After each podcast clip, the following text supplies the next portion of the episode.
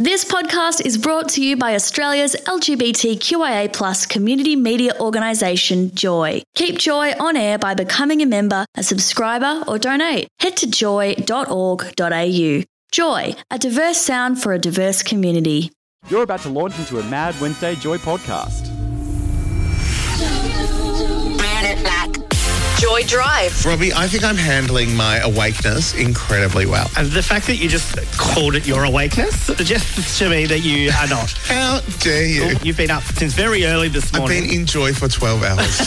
the radio station or the emotion? the radio station, um, I, the emotion is something very different. Every weekday from 4. Joy Drive. Joy. Out, loud, and proud. You're on Mad Wednesdays on Joy 94.9 with Robbie and Dean. Robbie, don't you love that that's our grab? Me being exhausted. Do you know what I love about that grab, Dean? Is that I absolutely never remember saying those words.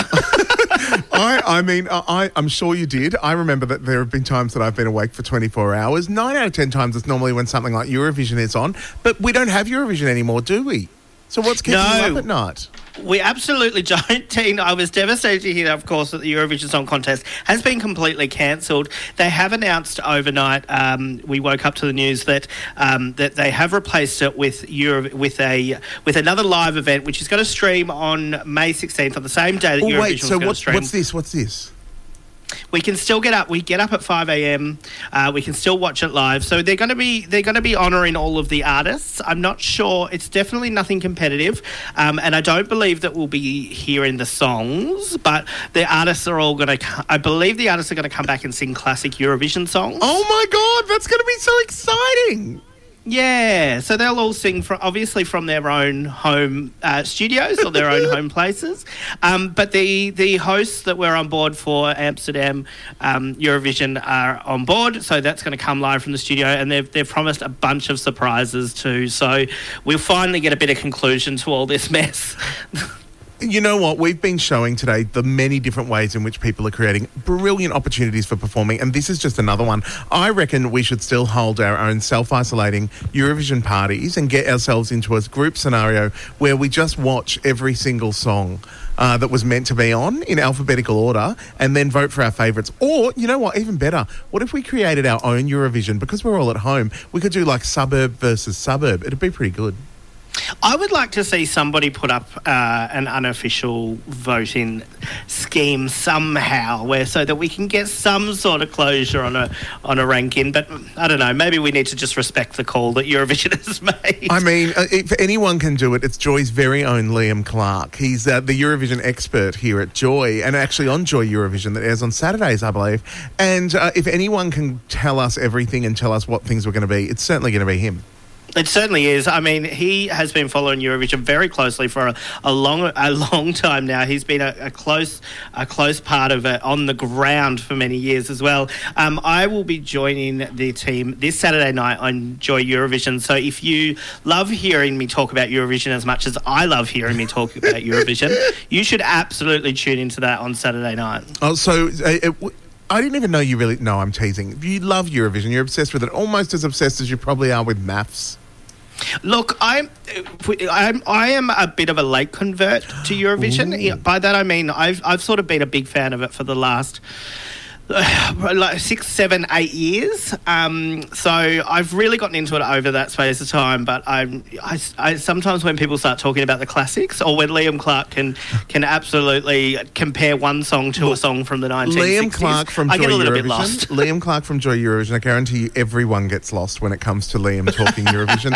It, it's the, the trick is to just either nod and say you know what you're talking about, or if you say you don't know, then Liam will rope you into a Eurovision party that he will throw at his house, where it'll just be you, him, and Liam's cat, and watching class like he so many Eurovision. There was a YouTube channel that came up uh, last year which put up so many videos of the whole competitions, and Liam just fell into a spin. I don't reckon he slept for days.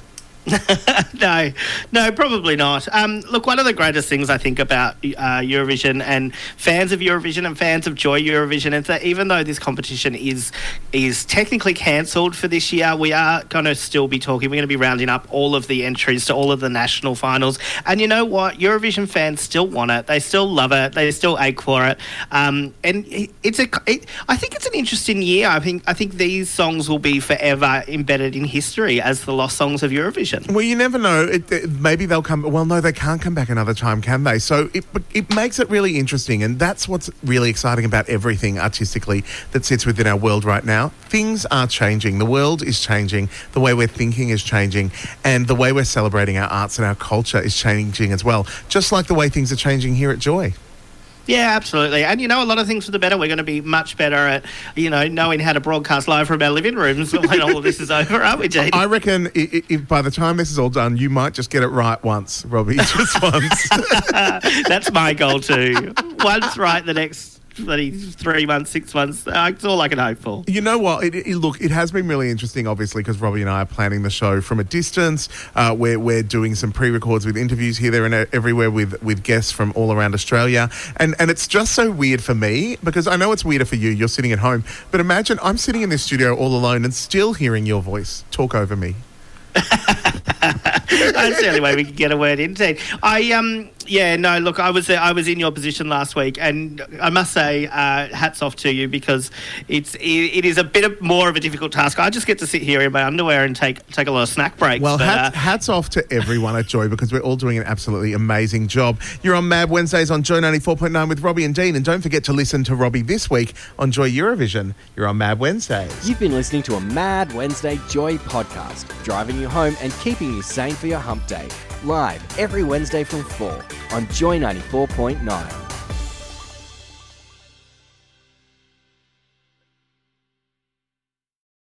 Thanks for listening to another Joy podcast brought to you by Australia's LGBTQIA plus community media organisation, Joy. Help keep Joy on air. Head to joy.org.au. Joy, a diverse sound for a diverse community.